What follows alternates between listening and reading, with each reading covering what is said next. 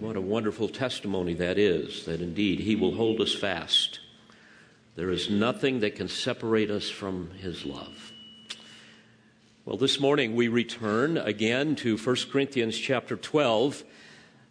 We are going very carefully through this issue of spiritual gifts, and this is the third part in this series. There will be several more, I'm sure.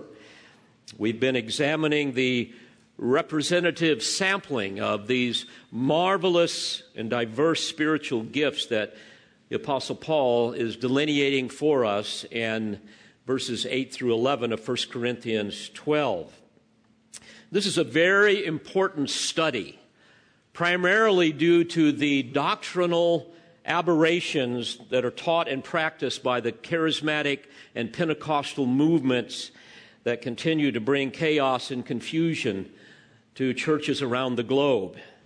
With the allure of material wealth as well as physical healing, they deceive millions with a false gospel of prosperity.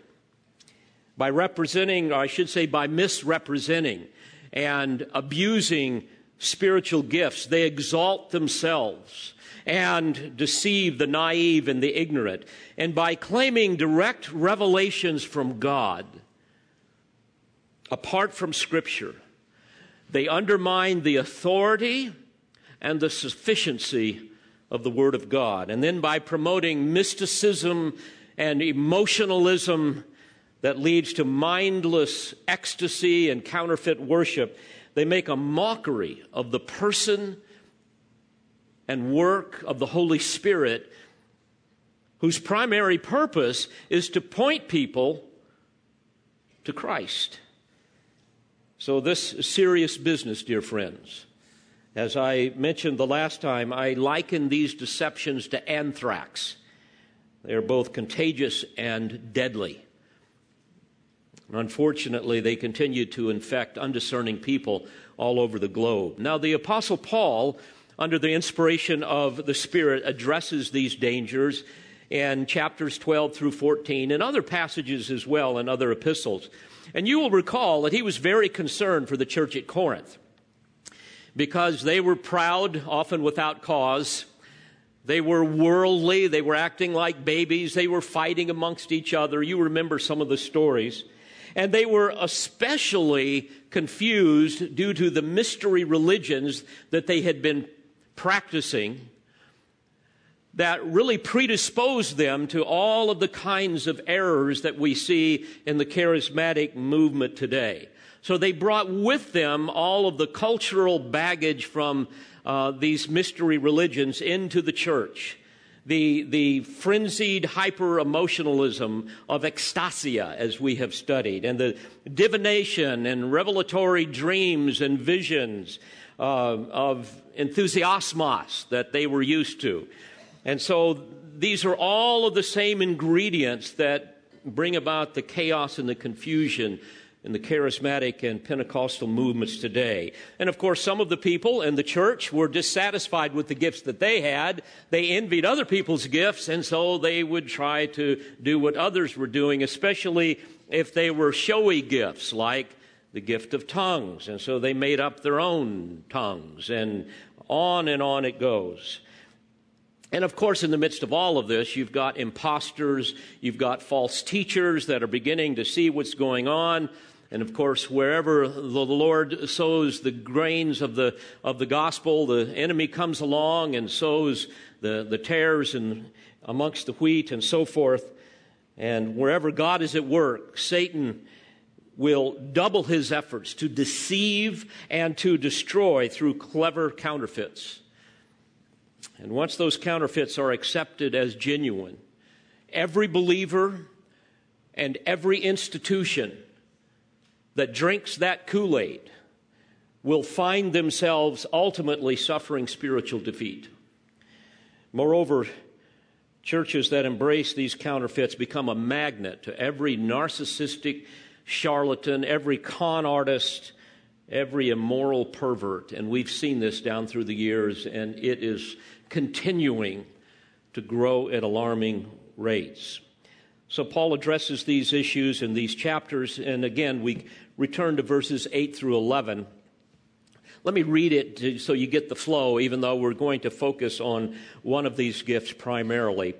He says, For to one is given the word of wisdom through the Spirit, and to another the word of knowledge according to the same Spirit, to another faith by the same Spirit, and to another gifts of healing by the one Spirit, and to another the effecting of miracles, and to another prophecy, and to another the distinguishing of spirits, to another various kinds of tongues, and to another the interpretation of tongues.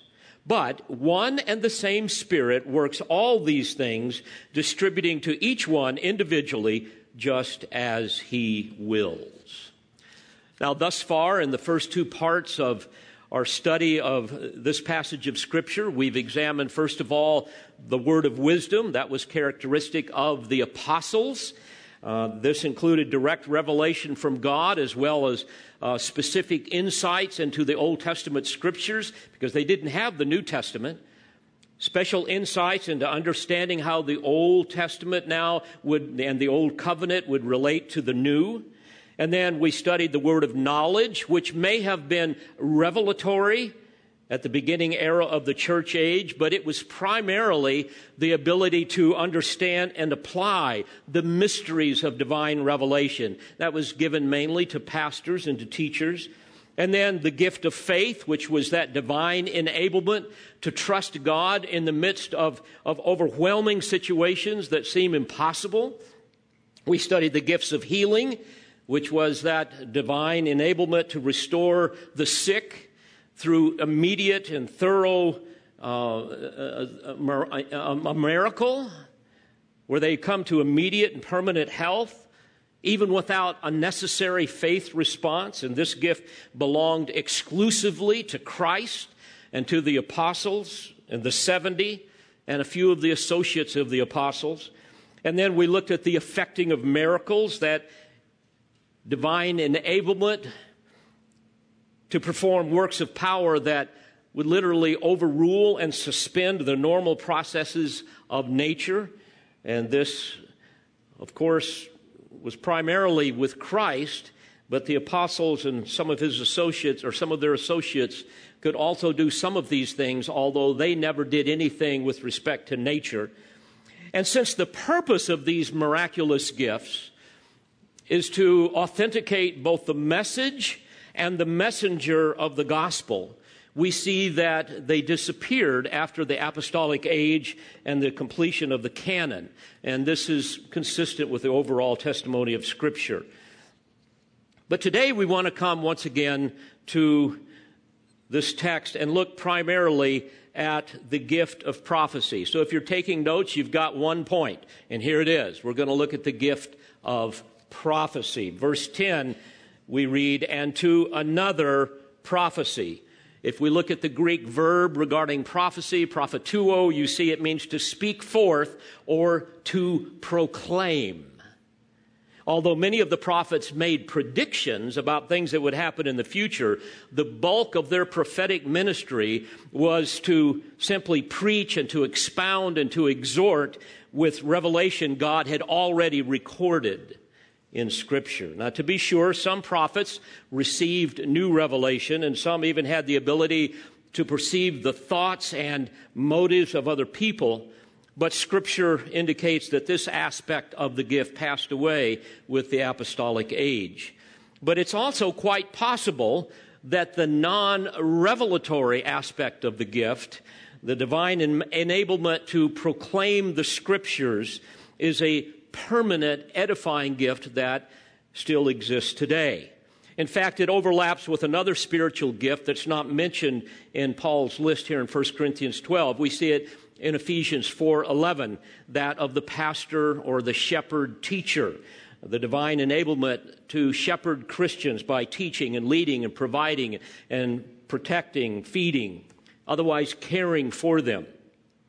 Now, Paul provides a simple definition of the gift of prophecy in 1 Corinthians chapter 14 and verse 3. Let me read it to you.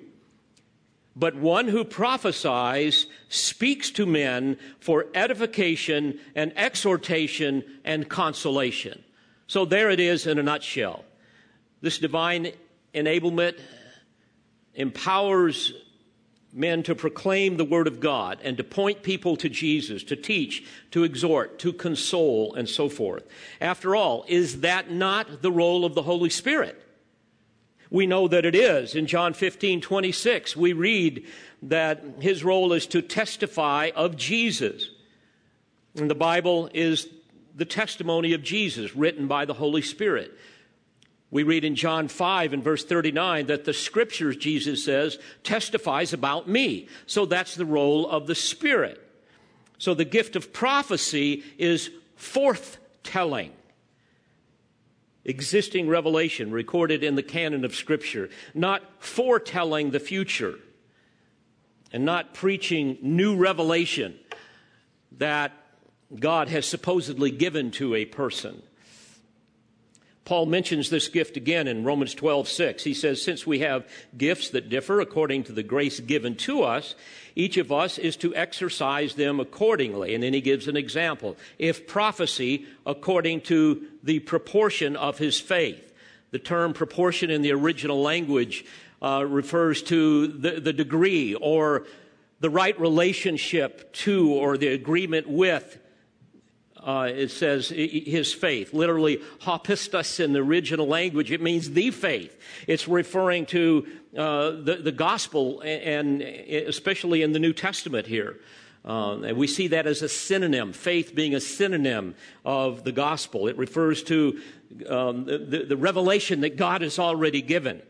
Now, unfortunately, Satan has infiltrated the church with false teachers who claim the gift of prophecy. But what they have, dear friends, is a counterfeit. And I'm here to warn you about that this morning. They make up stories and claim that God speaks to them. They make prophecies that seldom comes true, which proves that they are a false prophet, according to Deuteronomy 18 that we studied the last time we were together. They claim God speaks to them privately and directly. And all you have to do is just turn on the television and you will hear this over and over and over again. It's frightening. Televangelists are constantly talking about their private visions and conversations with God, wowing their audiences with, with some new extra biblical revelation that God has communicated to them. And of course, what this does is it encourages others to act on their impulses as well, to pursue a fresher, private revelation apart from the Word of God. And of course, the more bizarre, the better, right? Rather than inspiring people towards a high view of Scripture, which, by the way, God exalts as high as His own name, Psalm 138 2. This encourages folks to seek divine revelation outside of Scripture, which once again undermines the authority and the sufficiency of the Word of God. And they will readily admit this. Let me give you a little history. In the 1970s, the charismatic renewal movement picked up steam in popularity, and by the 1980s, we see that two professors from Fuller Theological Seminary, which was a mainstream evangelical school that jettisoned the doctrine of biblical inerrancy. These guys took up the cause of all these new revelations in the charismatic movement. And they began to serve what I call this counterfeit Kool Aid to their students, intoxicating them with all of it. And that became what was called the third wave movement. So they began to teach all of this Pentecostal theology, and it began to poison churches that were dead.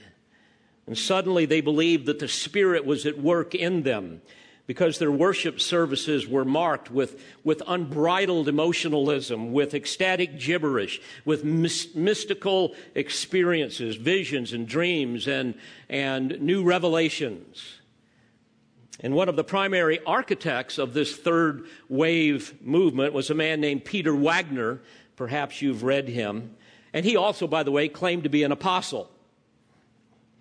He made this stunning statement in defense of the Holy Spirit now giving new revelation apart from Scripture and why we should consider this new revelation to be equal to biblical revelation. Here's what he said quote, Some object to the notion that God communicates directly with us, supposing that everything that God wanted to reveal, he revealed in the Bible. This cannot be true, however, because there is nothing in the Bible that says it has 66 books. which is one of the most lame arguments I think I could, I, I, don't know how you could come up with that, but he goes on to say it actually took God a couple of hundred years to reveal to the church which writings should be included in the Bible and which should not. That is extra biblical revelation. Even so, Catholics and Protestants still disagree on the number. Beyond that, I believe that prayer is two way. We speak to God and expect Him to speak with us. We can hear God's voice, and He also reveals new things to prophets as we have seen. End quote. By the way, if you study this man and study what he has taught and others like him, you will see that he was the purveyor of many heretical positions contrary to the Word of God. And, folks, this is what happens when you abandon Bible doctrine and the authority and inspiration of Scripture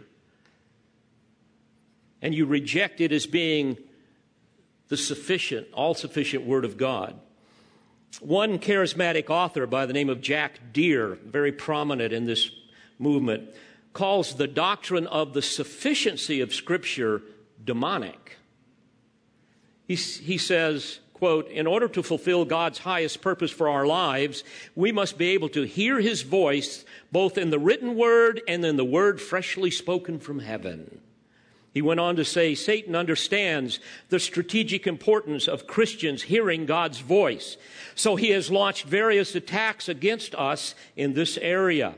One of his most successful attacks has been to develop a doctrine that teaches God no longer speaks to us except through the written word.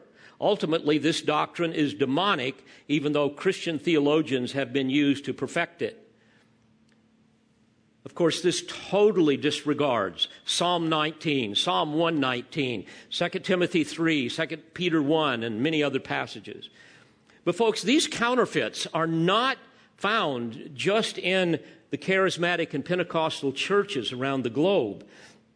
We now see them growing at an alarming rate in evangelical circles. For example, in the Southern Baptist Convention lady by the name of Beth Moore. I know many of you have heard of her.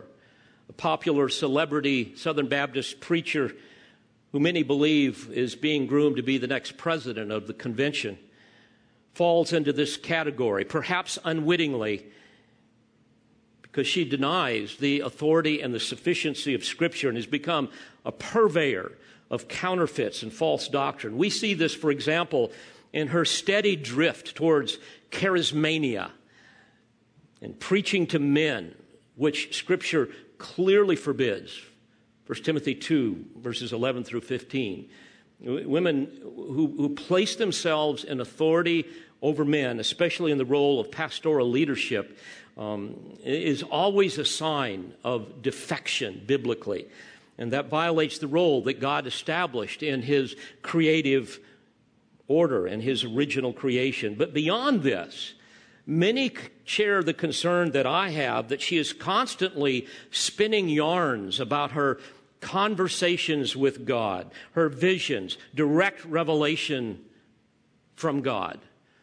And it's for this reason that, that I have to warn you. One of the things God has called me to do is to exhort in sound doctrine and refute those who contradict. I have to warn you, this is dangerous stuff. Now, while her doctrinal statement may be sound and she may well be a sister in Christ, what we see is she is increasingly embracing charismatic mysticism and ecumenism and sharing the stage with known heretics like Joyce Meyer, for example. And as you read her material, as I have done, and as you listen to her teach, it's obvious to doctrinally discerning believers that she has a very, very shallow grasp of Scripture and very little understanding of, of Bible theology and of, of Orthodox New Testament doctrine.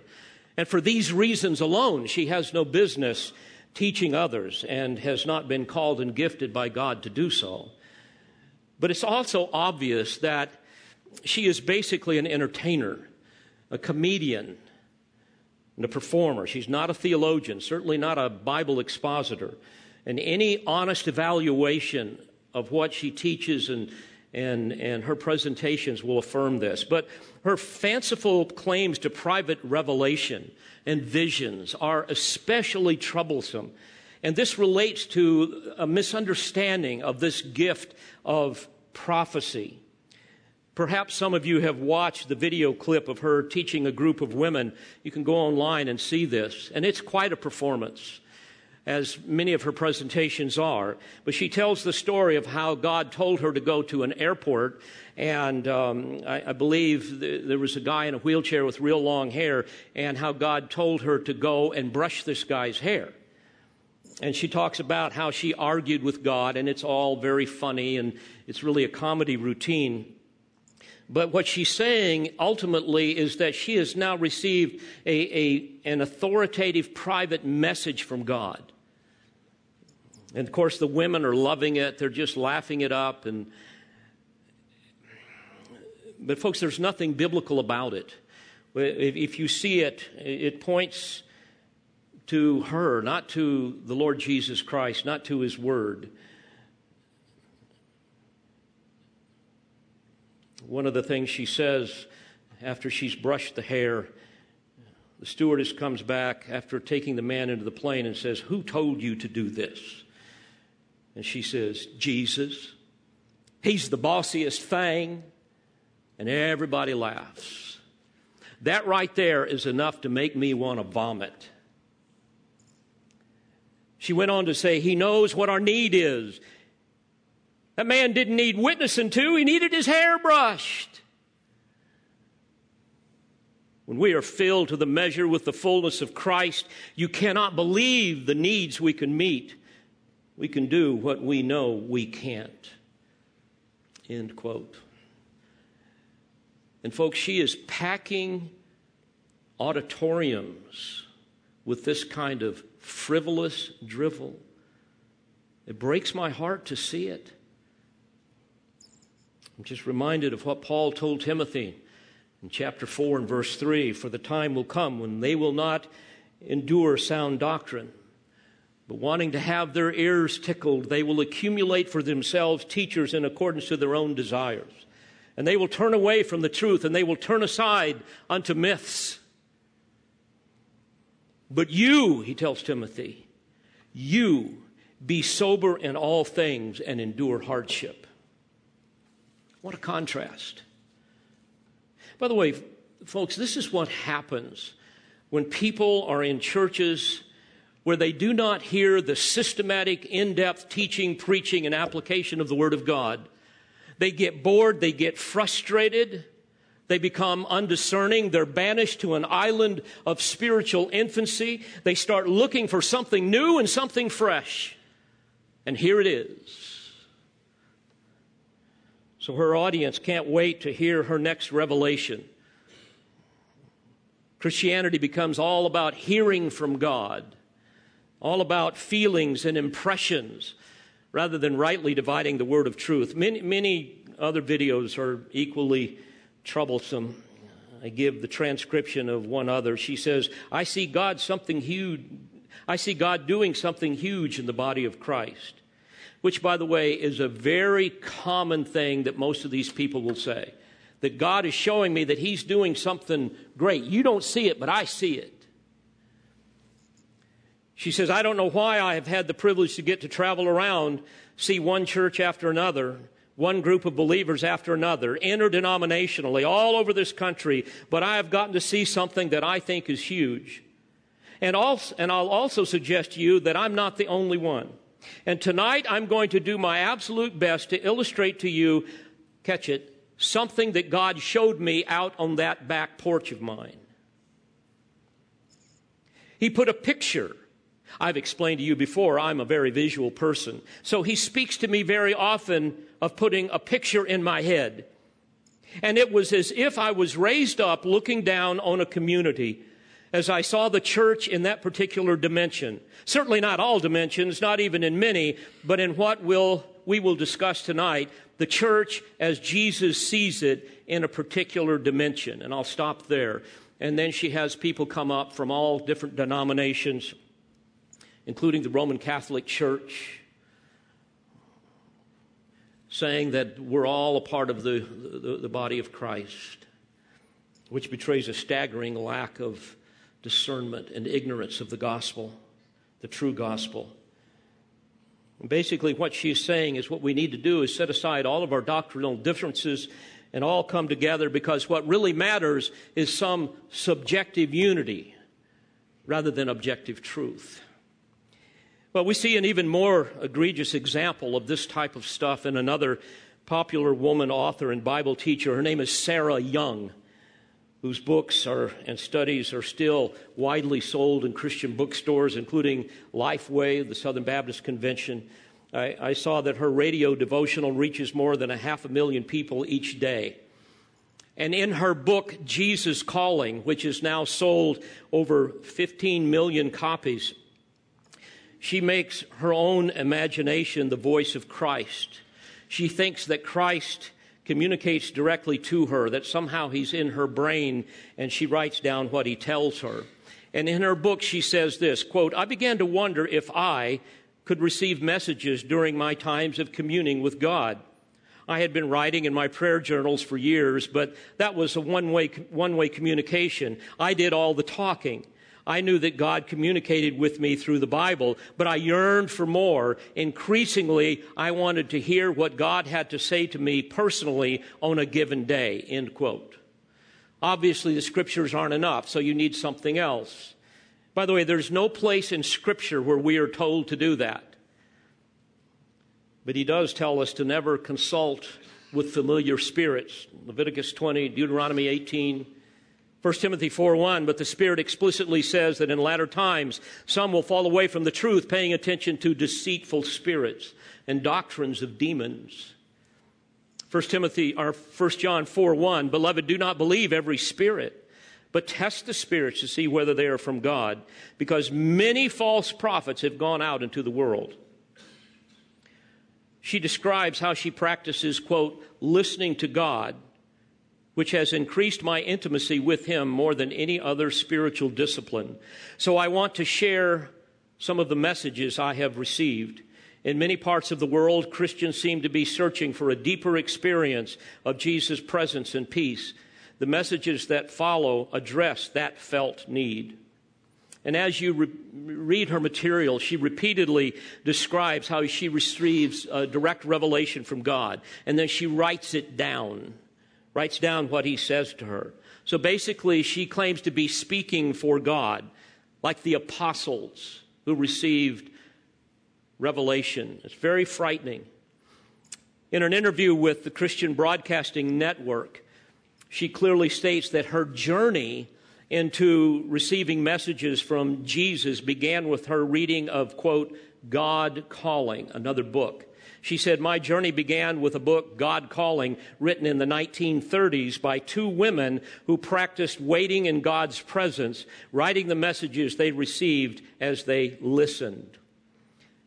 Then we read in her introduction to the original 2004 copyrighted edition of Jesus Calling, she writes that she was inspired to receive these personal messages from Jesus after reading this book, God Calling. And she described God calling as, quote, a treasure to me, and emphasized that her journey with, with, with all of this began with what is really a, a channeled New Age book. She says this During that same year, which was 1992, I began reading God Calling, a devotional book written by two anonymous listeners. These women practiced waiting quietly in God's presence, pencils and paper in hand, recording the messages they received from Him. She went on to say, This little paperback became a treasure to me. It dovetailed remarkably well with my longing to live in Jesus' presence. The following year, she says, I began to wonder if I too could receive messages during my times of communing with God. I knew that God communicated with me through the Bible, but I yearned for more. Increasingly, I wanted to hear what God had to say to me personally on a given day. I decided to listen to God with pen in hand, writing down whatever I believed He was saying. See, folks, what she is saying here directly contradicts what Jesus prayed to the Father before he went to the cross in John 17 17. He he's prayed, Father, sanctify them in the truth. Thy word is truth. It's the word that transforms us, the word that God has given us. Likewise, this contradicts 2 Timothy 3, beginning in verse 16, that all scripture is inspired by God and profitable for teaching, for reproof, for correction, for training in righteousness, so that the man of God may be adequate, equipped for every good work. And this is so dangerous because it, it smacks of the occult practices that are so profoundly unbiblical, that of channeling and meditating in that type of a way, spiritual dictation. By the way, the Encyclopedia of New Age Beliefs, published by Christian publisher Harvest House, describes God Calling, the book that inspired her, that she treasured as a quote, channeled New Age book that was spiritually dictated by a deceptive spirit pretending to be the real Jesus Christ. So, folks, it should be no surprise that soon after Sarah Young's endorsement of this New Age book, soon as that was publicized in 2013, all references to God calling were completely removed from all of the subsequent printings of Jesus calling. Now, granted, there are many other, even more outlandish claims made by men and women who claim to be modern day prophets who speak for God through private visions and revelations and so forth. But my main concern is how this counterfeit is taking over evangelical churches, especially among women. And my mind immediately goes to Jude. And in Jude 3, we, Jude says that we are to contend for the faith that was once for all delivered to the saints. Contend earnestly for it, a call to know sound doctrine and confront error. He said in verse 4 For certain persons have crept in unnoticed. Those who were long beforehand marked out for this condemnation. Ungodly persons who turn the grace of our God into licentiousness and deny our only Master and Lord Jesus Christ. By the way, in that passage, when he says, under the inspiration of the Spirit, that we are to contend earnestly, the original language is literally telling us that, that we need to, to defend or struggle with all of our might, a battle with the intensity of a wrestling match. In fact, grammatically, it speaks of a continuous exertion with all of our might. And for what cause? Why, what are we doing here?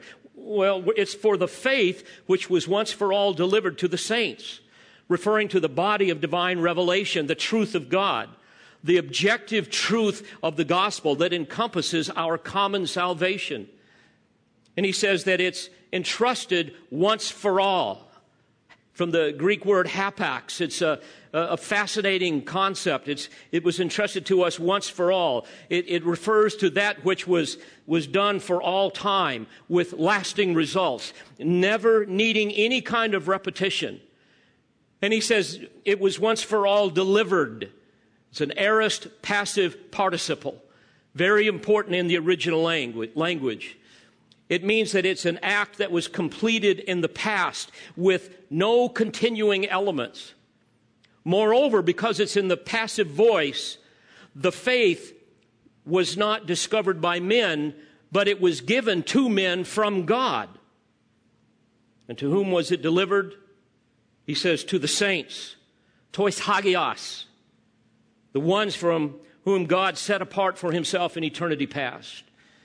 So the Holy Spirit is literally saying in this passage, if I can expand upon the exegesis of it, he's saying that we need to continuously fight with all of our might to proclaim and protect the truth that God contained in the Holy Scriptures that was revealed to us once and for all time and eternity, never again needing to be repeated. A body of truth that was not discovered by men, but given to men by God and delivered to the ones whom he has set apart for himself in eternity past. Beloved, this is serious. Jeremiah 23, beginning in verse 16, Jeremiah warns about false prophets. They've been around for a long time. Men who claim to speak, that God speaks to them, and in turn they speak for God. He says this, beginning in verse 16 Thus says the Lord of hosts Do not listen to the words of the prophets who are prophesying to you. They are leading you into futility. They speak a vision of their own imagination, not from the mouth of the Lord. He went on to say, I did not send these prophets, but they ran. I did not speak to them, but they prophesied. But if they had stood in my counsel, then they would have announced my words to my people and would have turned them back from their evil way and from the evil of their deeds. I have heard what the prophets have said, he goes on to say, who prophesy falsely in my name, saying, I had a dream. I had a dream.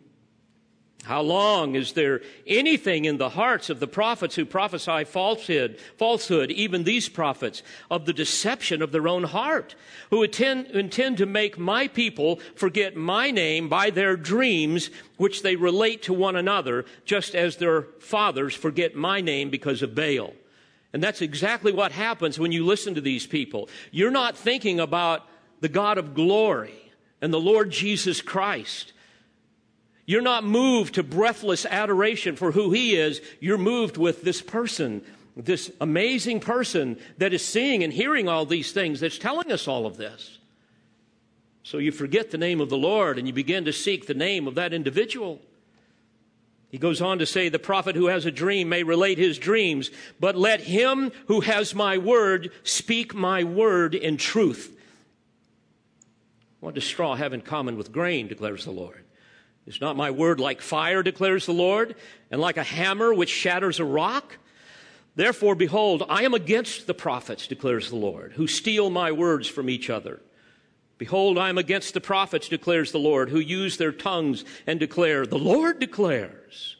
Behold, I am against those who have prophesied false dreams, declares the Lord and related them and led my people astray by their falsehoods and reckless boasting. Yet I did not send them or command them, nor do they furnish this people the slightest benefit, declares the Lord.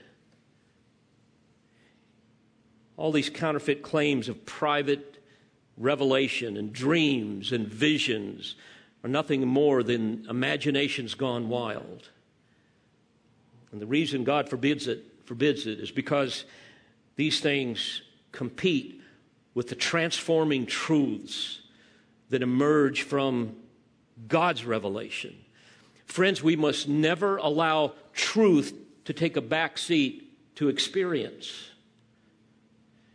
Think of Peter's experience. Talk about an experience and many experiences.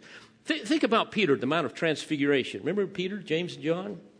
Remember, they, they see well, you know what they saw, or we kind of know.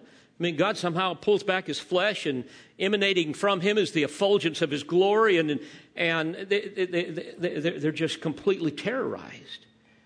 And he had many other countless miraculous situations that he saw and witnessed personally when he was with Jesus. Yet he knew that Scripture, which he calls the prophetic word in 2 Peter 1, Scripture is, quote, more sure than all of that. More sure than even the most sublime, awe inspiring experiences. He says this in 2 Peter 1, beginning in verse 16. For we did not follow cleverly devised tales when we made known to you the power and coming of our Lord Jesus Christ, but we were eyewitnesses of his majesty. For when he received honor and glory from God the Father, such an utterance as this was made to him by the majestic glory This is my beloved Son, with whom I am well pleased. And we ourselves heard this utterance made from heaven when we were with him on the holy mountain. So we have the prophetic word made more sure to which you do well to pay attention as to a lamp shining in a dark place until the day dawns and the morning star arises in your hearts. But know this first of all, that no prophecy of Scripture is a matter of one's own interpretation. Epilesios, uh, a, a, Greek term, it, it, it's, it's interesting. It carries the idea of, of no one should privately untie or unloose the truth. The, truth must be authoritatively interpreted by the apostles and those who will use the Word of God to interpret the Word of God. You just don't make up stuff. But know this, first of all, that no prophecy of Scripture is a matter of one's own interpretation. For no prophecy was ever made by an act of human will, but men moved by the Holy Spirit spoke from God. You see, folks, subjective human experience and impressions are notoriously untrustworthy, an untrustworthy measure of divine truth. They are all fallible, but the Word of God is infallible. It is inerrant, it is authoritative, it is all sufficient because its author is perfect in all of its ways, all of his ways. Peter goes on to say, But false prophets also arose among the people, just as there will also be false teachers among you who will secretly introduce destructive heresies, even denying the master who bought them, bringing swift destruction upon themselves. Then he says this many will follow their sensuality. And because of them, the way of the truth will be maligned, and in their greed, they will exploit you with false words. And folks, this is why I have to warn you about this. You see, the destiny of the souls of men and women depend upon the truth, and we simply cannot compromise the truth.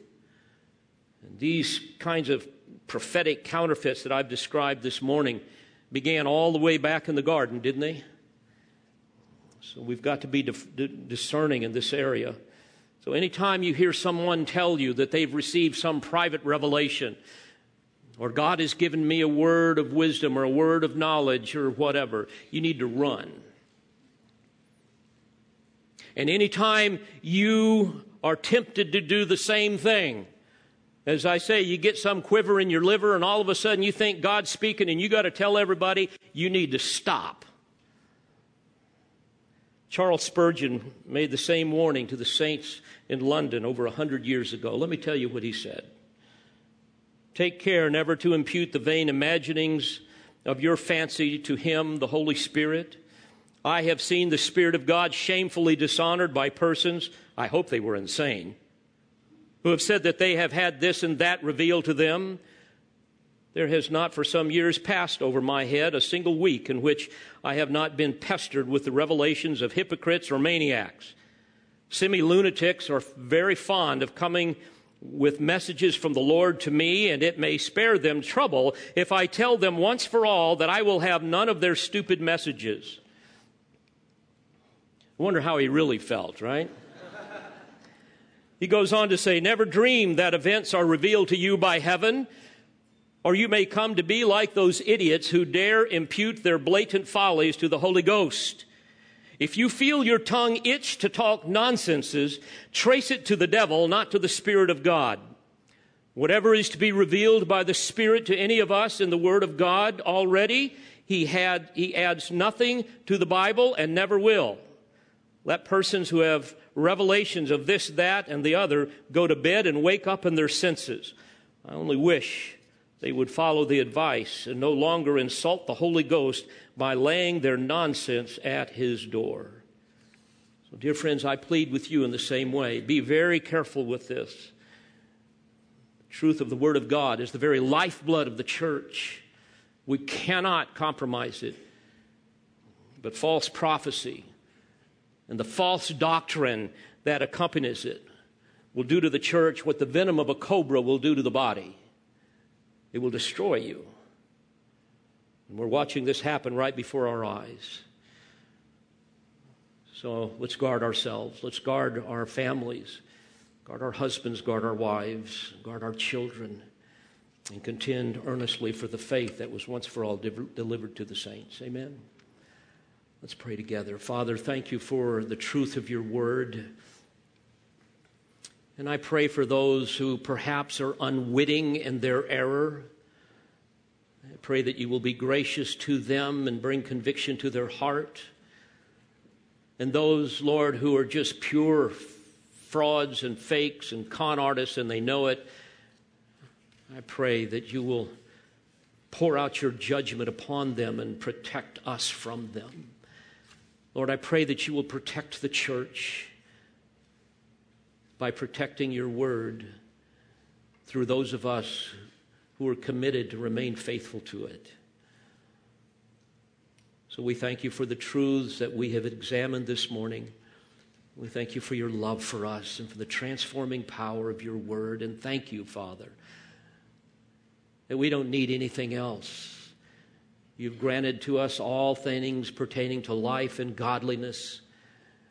And when we look at your word, we find a limitless reservoir of divine truth that speaks to our souls in ways that we cannot even fully grasp. And we thank you that by the power of your Spirit, you can illumine our hearts and minds that we might understand it and apply it. That in all things, Christ might have the preeminence. For it's in his name that I pray. Amen. We pray you've been edified by this presentation. You've been listening to the teaching ministry of Calvary Bible Church in Jolton, Tennessee. For more information on Calvary Bible Church or for more audio, please visit our website at cbctn.org.